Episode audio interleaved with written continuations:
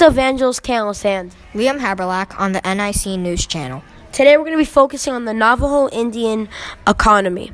The first guided question that we're going to be studying is how people in the tribe made a living.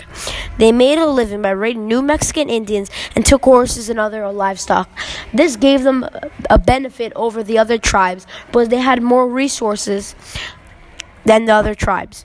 The Navajo Indians also raised sheep and goats that provided not only food, but the skins provided warmth and the bones could be used as tools.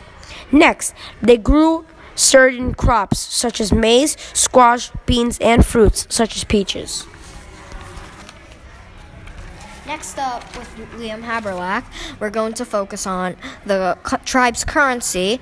And the Navajo Indians used something called wampum.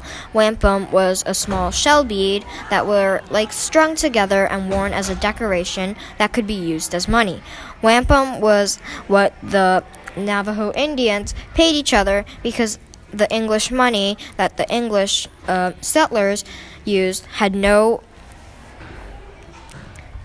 value at the time. Fun fact the island of Manhattan was bought from wampum.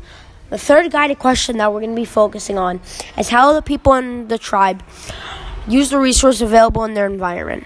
They adapted to the land and hunted animals for the skins and meat that they had.